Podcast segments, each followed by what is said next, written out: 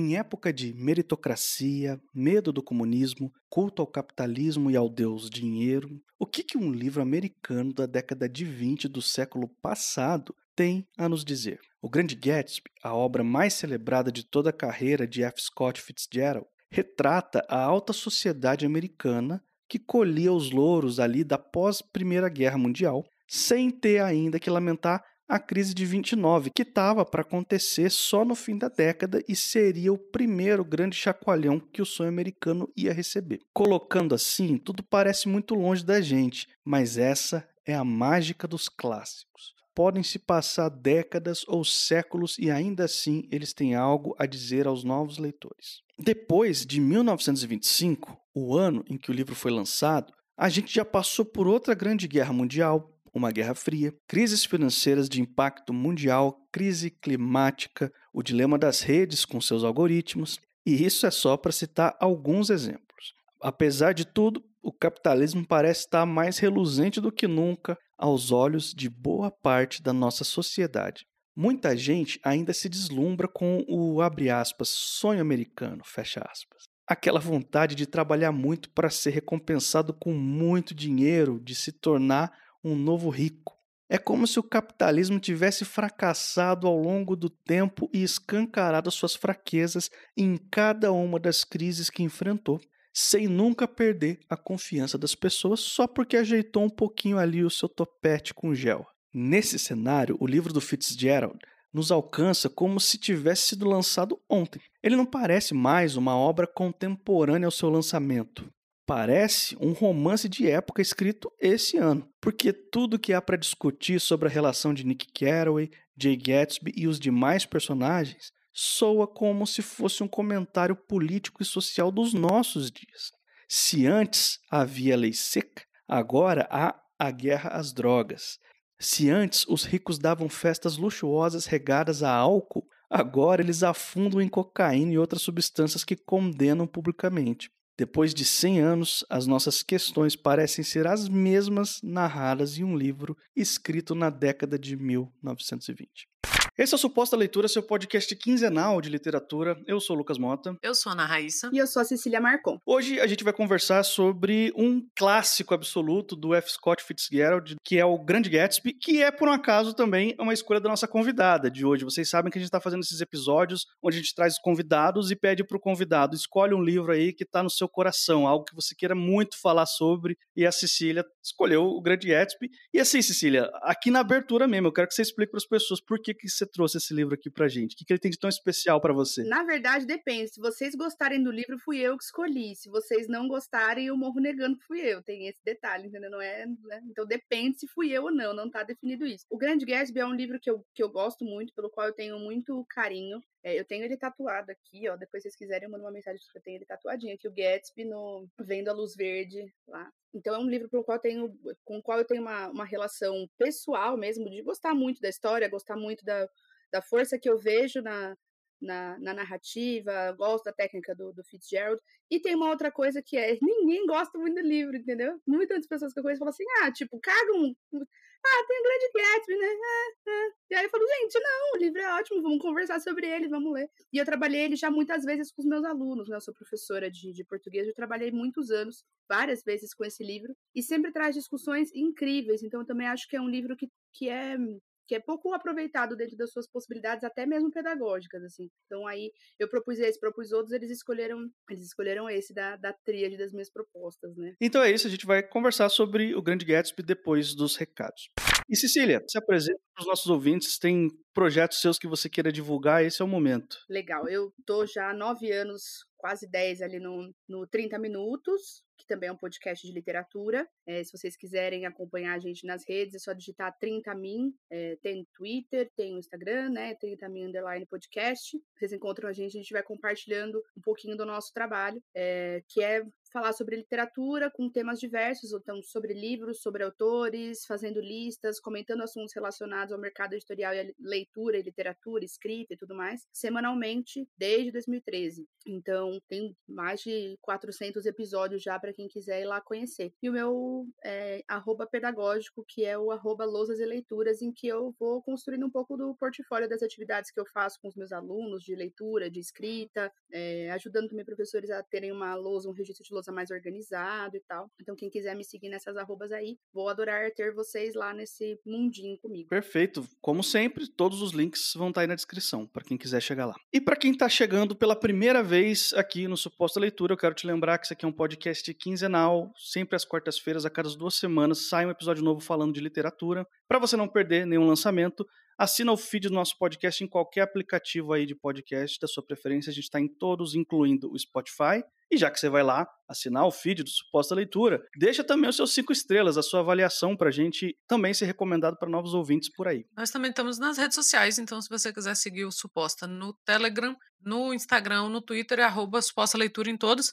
Se quiser mandar um e-mail para a gente, se você ainda usa e-mails, spostleitura.gmail.com. Eu sou o Lucas, você vai me encontrar no Twitter e no Instagram no arroba mrlucasmota. Eu sou a Ana Raíssa, eu tô lá no Twitter também, é Ana Raíssa, tudo junto com dois N's, dois R's e dois S's. E eu sou a Cecília, se você quiser me seguir nas redes, tem arroba cecilia.marcon no Instagram e cecimarcon no Twitter. No Twitter eu tô basicamente algum tempo só retweetando Janones, então é isso que tá acontecendo na minha vida. Eu perdi o controle da minha vida e tô retweetando Janones 24 horas, é isso. Grande Gatsby foi lançado no Brasil já há algum tempo, então nós temos ele por algumas editoras, pela LPM, tem edições próprias, tem edição bonitona, agora está sendo da, pela Antofágica, e seremos punidos por 80 reais, mas é belíssima. E mas foi lançado em 1925, né? E a história se passa em 1922, então é uma história contemporânea ao seu lançamento que faz uma crítica ao sonho americano e que é o que a gente vai discutir, uma das coisas que a gente vai discutir aqui. E o F. Scott Fitzgerald é conhecido no Brasil basicamente, né, quando a gente fala dele, ele é bem citado pelo Grande Gatsby. E outra coisa que é que vem à nossa cabeça quando a gente fala do autor aqui é o curioso caso de Benjamin Button, né? Que são a, as obras dele mais famosas quando a gente fala dele aqui no Brasil. E ele é daquela geração perdida que pra gente não faz sentido nenhum, então esqueçam, isso é coisa de americano. Ai, baby boomer, meu pai era baby boomer. Não era, isso é coisa de americano, tá? Não, mas isso, você, se você gosta dessas coisas, ai, eu não sei o quê. Era aquela geração dos caras que foram obrigados a ir pra aquela estupidez da Primeira Guerra Mundial e se fuderam, como todos, né? Então eles tiveram uma, uma a vida marcada ali, a, a juventude marcada por ou por, por terem ido para a guerra e voltado ou não terem ido, mas serem dessa geração que teve amigos, né, que foram focados e tal. Ele era dessa desse pessoal aí e que acompanhou aquele boom americano, né, antes da quebra da bolsa de 29, que minutos antes da desgraça acontecer, né, tipo é, aquele silêncio antes do, do, do tsunami e que era tráfico de bebidas e dinheiro e vestidos ótimos e mulheres de cabelo curtinho. E uma sinopse rápida do Grande Gatsby é basicamente o, o livro dos sonhos da meritocracia, né? Porque a gente vai acompanhar pelo ponto de vista do Nick Carey, que é um rapaz que vem ali de uma família já abastada, mas ele, ele quer se fazer também. Ele não é, não é uma família assim super ultra milionária, mas é uma família bem de vida e ele precisa trabalhar, porque se a família dele fosse realmente da elite, ele não ia precisar, né? Mas ele tem que trabalhar, então ele vai para Nova York, ele consegue ali um, uma cabana alugar, ele faz um acordo com o pai dele, o pai dele vai bancar um ano de aluguel para ele poder ficar ali e se, e se erguer. E esse, e esse aluguel é justamente assim num, num vilarejo de playboy total, assim, sabe? Só, só tem boy, só tem boy nesse lugar aí. Mas aí ele se aproxima ali da, da vizinhança, especialmente de, de dois vizinhos, que é a Daisy, que já é prima dele, já, já conhecia a Daisy antes, e ela tá casada com o Tom Buchanan, que, que é um esse aí é o playboy máximo, né? Vem da família Nossa, e tal, foi atleta na faculdade. Ele é o, o exemplo do, do americano perfeito nessa época, assim, o cara Você que... me permite uma parte, Lucas? Claro. A descrição do Tom é uma das coisas mais fantásticas do livro, porque dá uma descrição que a gente consegue encaixar, dá vontade de imprimir isso e sair colando em algumas pessoas que a gente conhece. Que é o cara que atingiu, não são exatamente essas palavras que ele escreve melhor do que eu me lembro, mas é, é o cara que atingiu o ápice aos 20 anos e tudo na vida dele que vem depois tem gosto de anticlímax. Porra, é isso aí. Cara, tudo que vem depois não tem mais graça, não consegue mais alcançar nada de relevante. Que o ápice dele foi ser o capitão do time na, na universidade, quando ele tinha 20, 21 anos. E, a, e a, a, descrição corporal do Tom também é muito legal, né? Porque fala o quanto ele é enorme, o quanto ele tá sempre empurrando coisas, e uma coisa bem violenta mesmo, nos gestos mais simples. E fala, é, era, era um corpo cruel. Eu lembro bastante, o Tom é um corpo cruel.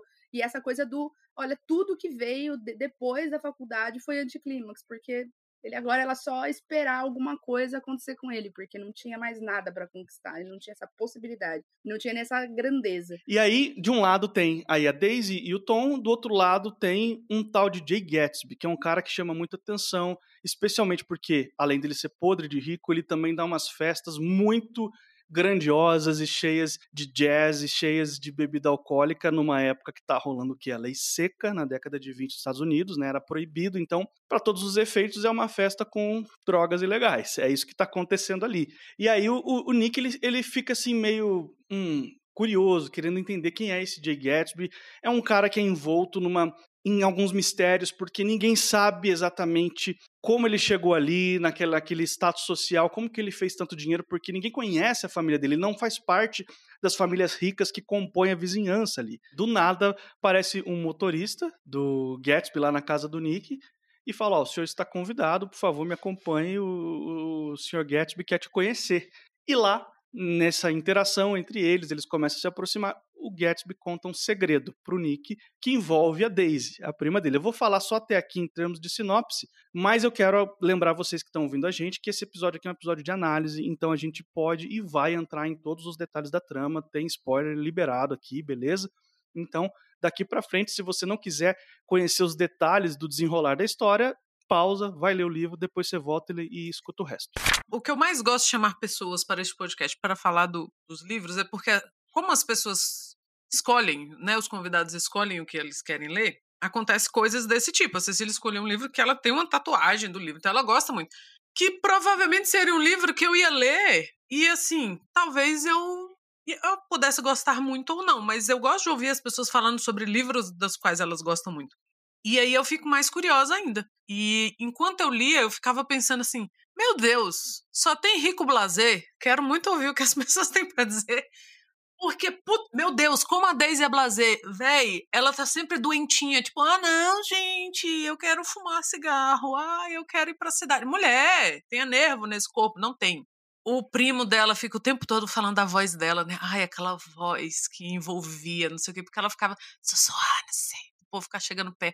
Meu Deus, ela é muito blazer. Aí tem a jogadora de golfe também, que tá sempre com a... Eu gosto que ele fala que ela tá sempre empinando alguma coisa no queixo. E o Gatsby, que é o mais blazer de todos, porque o cara gasta os tubos dando festas e festas que, que saem no jornal e ninguém nem sabe quem é o cara, ele não convida ninguém, as pessoas simplesmente chegam para ver se a mulher um dia aparece na casa dele. Tem formas mais fáceis, meu filho, de fazer isso. Mas ele escolheu a mais difícil. Então, eu não acho que ele escolheu a mais difícil. Eu acho que tinha uma estratégia ali equivocada. É a falta de terapia o que faz com a pessoa, né? Mas chegaremos Mas lá. Mas rico não faz terapia. Pois, então, mas aí é que tá. Eu acho que é muito importante, na, na minha análise, é muito importante a gente conseguir enxergar essa heterogeneidade dos personagens. Porque a gente acaba massificando todos eles, todos eles como ricos e dá bastante ódio de vários deles ali. E eu acho que isso era uma coisa proposital, né? O Fitzgerald, ele também foi um cara que ascendeu. Então ele tá muito mais para Gatsby, um pouquinho de Nick Carraway do que para Tom, Daisy, Jordan e tal. Então acho que tem uma questão de onde, de onde ele vem e ele traz esse olhar para dentro da obra, né? E é importante a gente enxergar as diferenças, porque no, como eu estava comentando um pouquinho com o Lucas antes da gente, da gente começar a gravar, no fio da navalha é isso que vai fazer diferença. É uhum. É enxergar a heterogeneidade. Na hora do vamos ver, é isso, né? Então, o que que acontece? Primeiro, as pessoas elas não dialogam umas com as outras, elas dialogam com as suas fortunas, a fortuna de um com a fortuna de outro. Então ninguém liga para quem é o Gatsby, porque todo mundo quer estar naquele lugar luxuoso, com aquela festa luxuosa, bebendo uma bebida caríssima que chegou lá ilegalmente. Ponto. O Gatsby, eu não vejo ele no mesmo blazer da, da Daisy e da Jordan. Eu acho que elas sim são são é, nessa categoria do rico blazer. Eu acho que a gente tem o rico violento, que é o Tom, Uhum. que é um uhum. cara que quer proteger o teu lugar a qualquer custo. Ele fica ali de leão de chácara para ver quem que pode entrar no clubinho dos ricos de verdade. Eu acho que o Gatsby ele é muito diferente de todos esses personagens, porque ele é um cara que acreditou que era possível chegar em algum lugar na vida, seja que o que você quer colocar em algum lugar, de forma, assim, eu preciso acumular dinheiro. Ele entendeu que era através do dinheiro que ele ia conseguir. Então ele entendeu que não tinha a ver com o merecimento. Isso já é um tapa na cara bastante interessante. Ele entendeu que ele precisava acumular dinheiro. E aí vem a pegadinha. Tava todo mundo numa festa de um puta traficante. Entende? Na parte, o Gatsby é um traficante, galera. A gente tem que dar um nome que a coisa tem. Não é um contrabandista. Não, é traficante o nome. Ele é traficante de bebida. Então tá todo mundo curtindo uma nice na festa do traficante, tá bom? É isso. Só que lá não bate a polícia. Então aí a gente já tem algumas coisas bem legais para observar. E eu acho que em termos de personalidade, porque ele dava essas puta festa e ele nunca participava, porque uhum. ele dava essas festas na expectativa de atrair a atenção da única pessoa que importava para ele, que era a Daisy. É isso. Então ele não tava nem aí para essa festa, ele não tava nem aí para essa galera, tanto que no final, e eu acho que o livro, acho que uma das coisas que eu mais amo no livro é como o livro termina de uma forma muito, ele termina muito bem, sabe? Termina, cara, é, é é, frase linda em cima de frase linda, e o desfecho da história eu acho que é, é impecável mesmo. E aí, a hora que tem aqui a, a, a, conversa, né, madrugada dentro do, do Gatsby com, com o Nick, que ele que o Nick tá indo embora, e tem um momento, o único momento em que o Nick se posiciona, né, no meio do embrólio todo, que ele fala, são todos uma gente ordinária, você vale mais que todos eles juntos, né? Ele dá essa carimbada, ele fala que o Gatsby sorri para ele de volta, do tipo, é, eu sei, eu sei que nenhum deles presta, né? Ele só tem dinheiro. E aí o, Nick vai trabalhar e o Gatsby fala assim: Ah, você não quer ficar? A gente, eu vou curtir a piscina um pouco, porque o cara tem que esvaziar ela hoje, que vai começar o outono, e eu não nadei na piscina o verão inteiro. O cara tem uma piscina em casa. Ele tá num calor do caralho de Nova York, porque Nova York no verão faz um calor tipo Rio de Janeiro, aqui no Brasil é um calor da porra. E ele nem entrou na piscina. Então, é muito uma casca, assim, né? Então, eu acho que o Gatsby, ele, ele se diferencia dos outros personagens nesse sentido, assim. E aí, no final do, do, do, livro, né? Na última frase do livro, que é onde eu inspirei a minha tatuagem, tem a frase, né? O Gatsby acreditou na luz verde, naquele futuro orgástico que ano após ano se afasta de nós. O futuro já nos iludiu tantas vezes, mas não importa. Amanhã correremos mais depressa e esticaremos nossos braços um pouco mais além até aqui, em uma bela manhã, e assim nós prosseguimos, barcos contra a corrente, arrastados incessantemente de volta ao passado. Que é isso, né? O, o Gatsby, aquele cara, falou assim: hoje não deu, mas amanhã vai dar, porque eu tô fazendo tudo do jeito que é. E aí, por isso que aquela treta dele com o Tom lá é tão legal, porque o Tom fala assim: não, igual eu você não é, igual eu você nunca, igual a mim você nunca vai ser, porque você não tem como desfazer o lugar de onde você nasceu, não tem como renascer de outra forma. Então, essa é a, em última instância, é o que as famílias dos herdeiros vão usar, a ideia do berço. Porque a hora que o acúmulo de dinheiro ele se torna viável, o que você tem que usar é a ideia do nascimento, a ideia de onde a pessoa vem, a ideia da origem, do berço mesmo, né? Então é a última cartada que vai chegar. É o último nível ali, o último requinte de, de, de violência, assim. Então acho que é para análise da obra como um todo, acho que é legal a gente olhar essa coisa que é uma massa de gente rica fazendo bosta e conseguir diferenciar quem eles são. Porque na hora do desfecho é isso que vai pesar. É por isso que o Gatsby morre e o Tom não, entendeu? porque tem o jogo ali social e um domina as regras melhor do que o outro. E eu gosto que quando, na festa que o, que o Gatsby está apresentando o Tom e a Daisy para as pessoas, ele, ele apresenta o Tom e fala assim: o jogador de polo. Ah, e o Tom fica o tempo todo reclamando: eu não quero que me apresente como jogador de polo. E ele continua, ah, esse é o Tom Buchanan, o jogador de polo. Puto, ele vai ficando puto. E o Gatsby faz de propósito. Porque assim, ah, você vai ficar marcando o tempo todo que eu não nasci rico, eu vou marcar o tempo todo que você é só um jogador de polo. Porque é isso que você falou, Cecília. O que eh, dá para entender por que, que, o, que o Gatsby é tão mais interessante que essas outras pessoas. Tanto pela, pela, pela construção que ele fez da própria vida, quanto pelos mistérios que ele mesmo deixa as pessoas criarem, né? Ah, ele já matou um homem, a história do que ele tem cara de que já matou um homem. E a galera não se importa, tipo, esse aqui é alguém que pode ter matado uma pessoa, porém pega, mas matasse e toma um champanhe. Mano, você tá na casa de um possível assassino e você tá de boa. Uau, que caráter você tem. Parabéns. É, e ele sabe que essas pessoas são assim. E ele tá mexendo o tempo todo com, com, com essa hipocrisia das pessoas. Porque para as pessoas não importa que ele seja contrabandista, para as pessoas não importa que provavelmente ele, ele matou um homem, ou que ele não tenha ido para Oxford, para a universidade, ou que ele não tenha nascido rico, ou para as pessoas importa que ele tá dando umas festonas e a galera. E tá sempre uma galera meio maluca. Tem um cara lá que enfia o carro numa vala e o outro tá assim, pô, mas eu nem sabia dirigir. Meu, eu amo essa cena tanto, porque é uma cena maravilhosa. Que o cara tenta dirigir um carro sem pneu, de tão chapado que ele tá. Oh, de verdade, é maravilhoso. O cara, assim, ele bate o carro, o pneu, uma das rodas sai do carro, sai do carro de tão barbeiro que ele é. E o cara continua tentando dirigir até que alguém fala, viu, tá faltando um pneu. Tipo, você fala assim, gente, que loucura, amei. Eu adoro essa cena. É muito bom, porque assim, são pessoas que para elas não importa, assim, e é um carro caríssimo. E, aliás, carros eram caríssimos naquela época, né? E, e para ele, ele pode enfiar aquele carro numa vala, porque e ele fica o tempo todo, ai, mas eu nem sei dirigir. Ai, meu Deus, o que é que eu tô fazendo aqui? Eu nem tava dirigindo, tem outra pessoa lá dentro. Aí o carro tá meio capotado e as pessoas nem param para pensar que tinha alguém lá dentro. Esse é o cara todo amassado de carro, um inferno. E o Gatsby, ele tá meio por cima disso, assim. Ele, ele é meio um observador daquelas maluquices ali. E dá para ver qual é o interesse que, que, que, o Nick tem nele. Por que, que o Nick se interessa pela, pela figura do Gatsby desde o início? E por que que para o Nick ele é o grande Gatsby, né?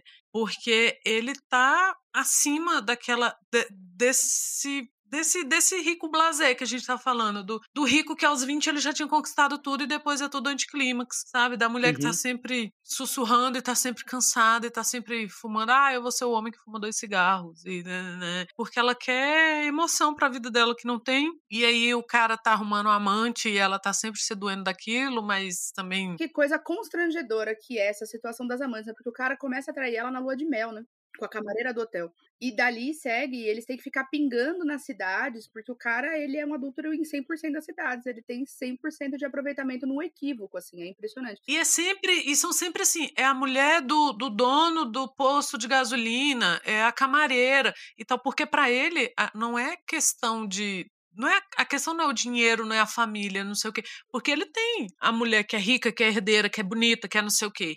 Então para ele não importa, sabe? Ele que, o que, que a classe trabalhadora pode me, me dar agora? É isso, é quase como se fosse. É tudo, é tudo dele, né? O mundo inteiro é dele. Nada nada tá fora de algo que ele possa apanhar se ele não quiser. Ele bate nessa mulher. Então, então, assim, então é um cara que bate em mulher, ele é um cara que trai a esposa, ele é um cara que, em última instância, arquiteta a, a morte ali do, do Gatsby, né? Ele, ele manipula a situação para que o Gatsby seja assassinado.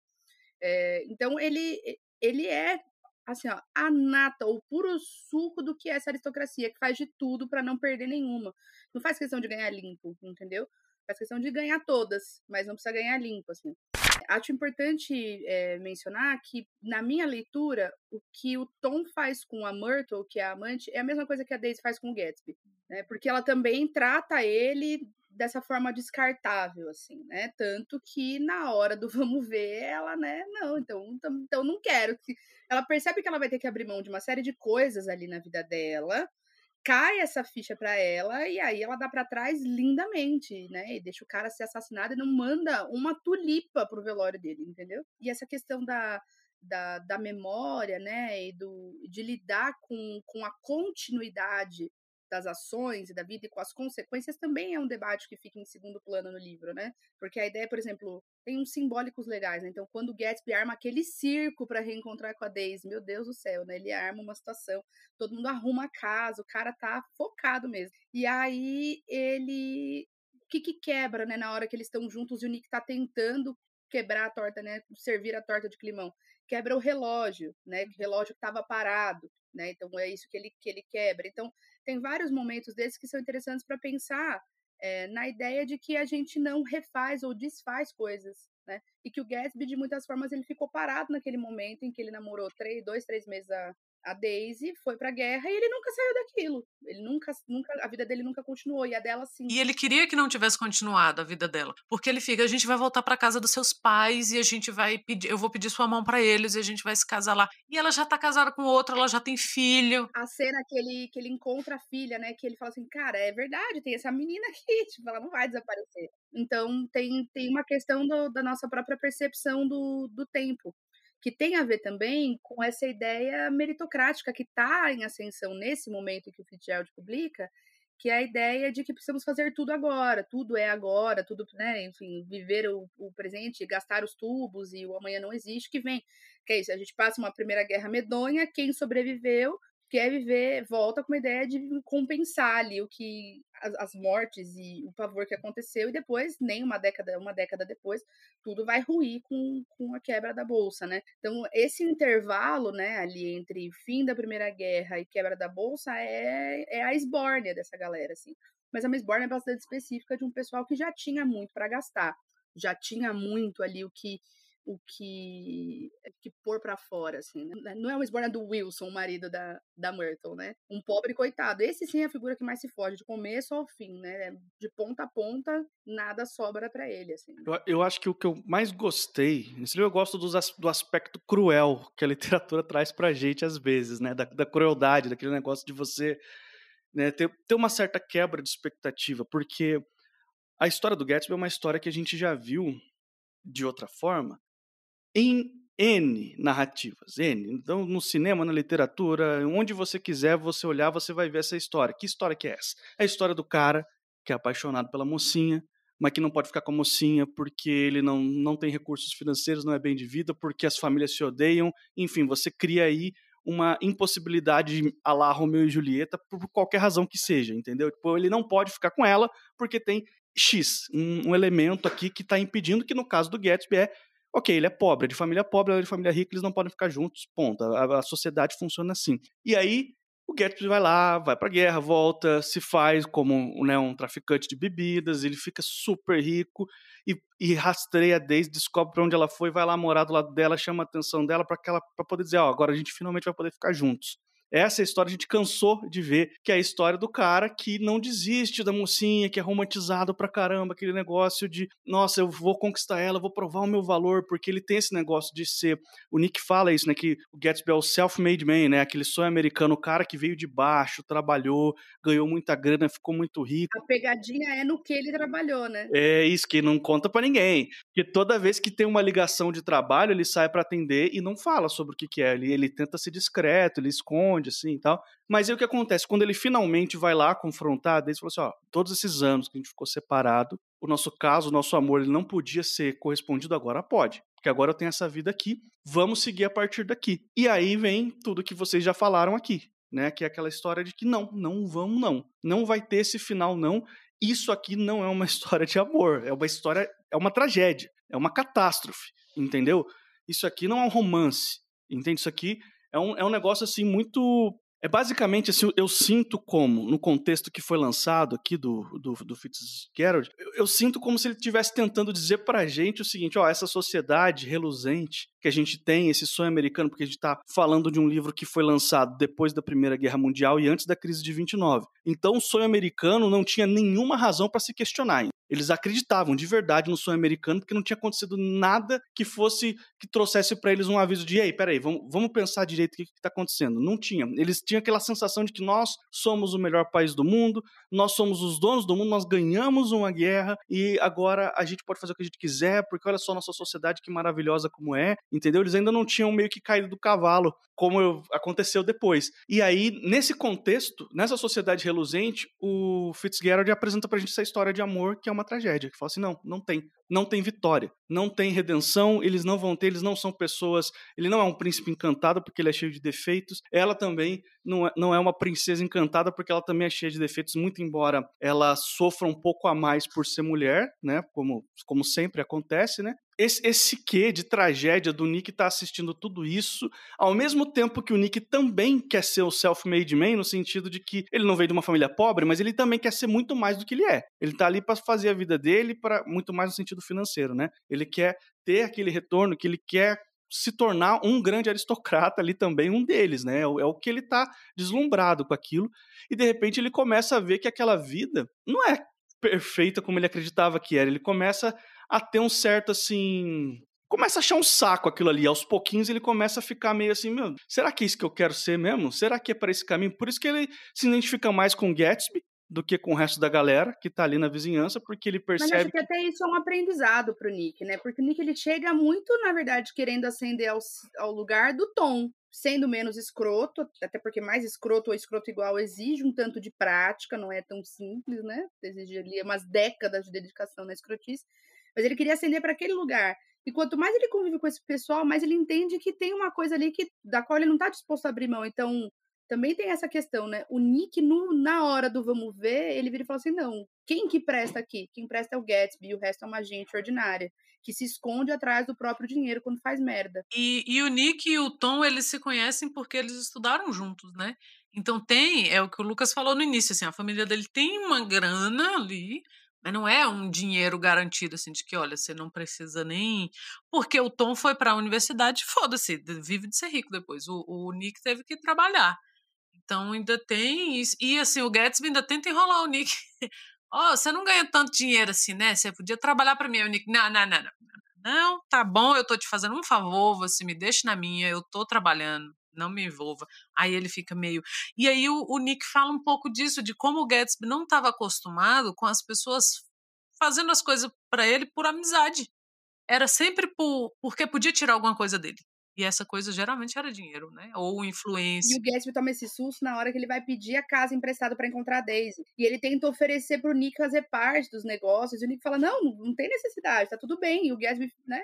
Então você vai me ajudar sem, sem querer nada em troca. Inclusive, essa, essa, esse momento de reencontro com, com a Daisy também traz para todo mundo essa, essa reflexão, assim, né? Porque aí a Daisy, quando a Daisy reencontra o Gatsby, vê que o cara tá numa boa agora, e que ela tá num momento muito ruim de um casamento que já é uma merda, o casamento já é uma bosta, do casamento dela com o Tom é uma bosta, mas tá num momento, assim, pior, entendeu? E aí ela ela vai visitar a casa, e a casa maravilhosa, e e tem a cena das camisetas, né? Ele joga as camisetas, tipo, camisetas carésimas, assim, ele joga em cima dela, assim, e ela pega as camisetas e começa a chorar, e ela fala, não, é que eu nunca vi camisetas tão bonitas, né? E aí, na verdade, é isso, né? A dificuldade até de elaborar um determinado arrependimento, do tipo, cara, minha vida podia estar tá muito diferente para melhor agora, né? Eu podia não estar vivendo o caos que eu estou vivendo, né? E ao mesmo tempo no final da narrativa, ela migra para o ponto contrário, né? Porque ela vira e fala assim: não, é, tem esse caos aí, mas acho que eu estou disposta a continuar levando uns corno,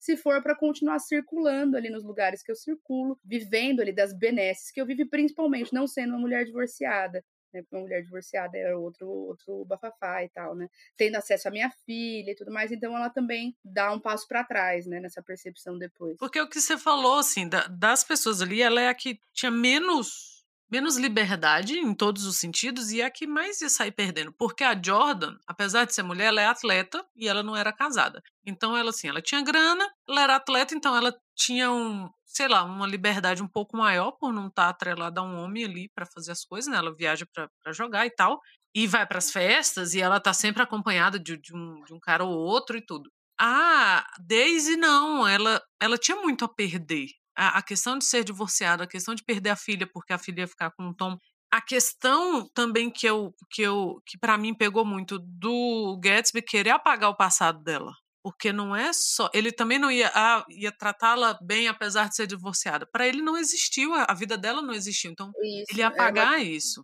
então ela não seria mãe ela não seria uma mulher que já passou pelas coisas que passou para ele não existiu não valeu porque ele não estava ali. É, o, é esbarra esbarra na materialidade dos fatos né o, a, o plano do Gatsby esbarra na materialidade da, da vida se apresentando diante dele. Assim, ah, não, a gente vai fazer de conta que nada aconteceu. É, mas não tem como. Em determinado ponto é isso, né? Não tem como fazermos de conta que nada aconteceu. E até que ponto isso também é uma reflexão para essa sociedade que foge das consequências dessa guerra. Não tem como a gente fazer de conta que aquela guerra não aconteceu, que a gente tá sofrendo pra caralho por causa disso. É, não dá pra fingir que tá tudo bem agora e que sempre esteve tudo bem, porque antes não tava. Não estava, né? E não, não é dessa forma, a gente também não volta para um momento, não existe como voltar num momento em que não tinha acontecido, né? Então, vou fazer uma pergunta final aqui para vocês duas. Eu queria que respondesse primeiro a Cecília, depois a Raíssa, que é o seguinte: depois de tudo que a gente falou aqui, para quem que você recomenda o Grande Gatsby? Ah, eu recomendo para muitas pessoas, pessoas que gostam de discussões que vão tratar de classes sociais, né? Que então que é uma discussão muito proposta aqui no Gatsby. É, para pessoas que estão retomando o hábito da leitura agora, porque eu acho que esse é um livro que dá para ir é, usar para dar esse passo de volta no contato com a literatura, pelas razões que eu comentei durante o episódio. Eu recomendo bastante para quem odeia ricos. Se você odeia ricos, odeia playboys, isso é uma coisa que vai fomentar ali um tanto da sua raiva.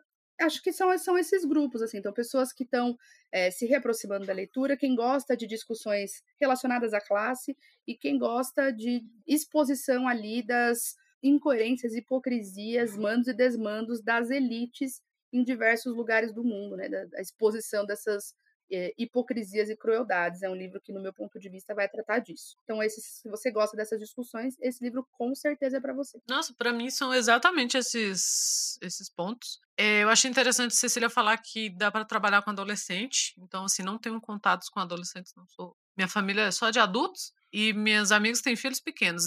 Então, mas eu uhum. acho interessante para quem gosta de compartilhar né, com, com, com jovens tal, eu, eu acho que funciona bem, porque foge disso de você só empurrar o IA na, em jovem, não é assim também, né? Tô, sempre falo aqui que o IA não é muito a minha praia, então eu acho que também o jovem não tem, não tem idade para você parar de ler o IA e começar a ler outras coisas, então eu acho que seria uma boa também.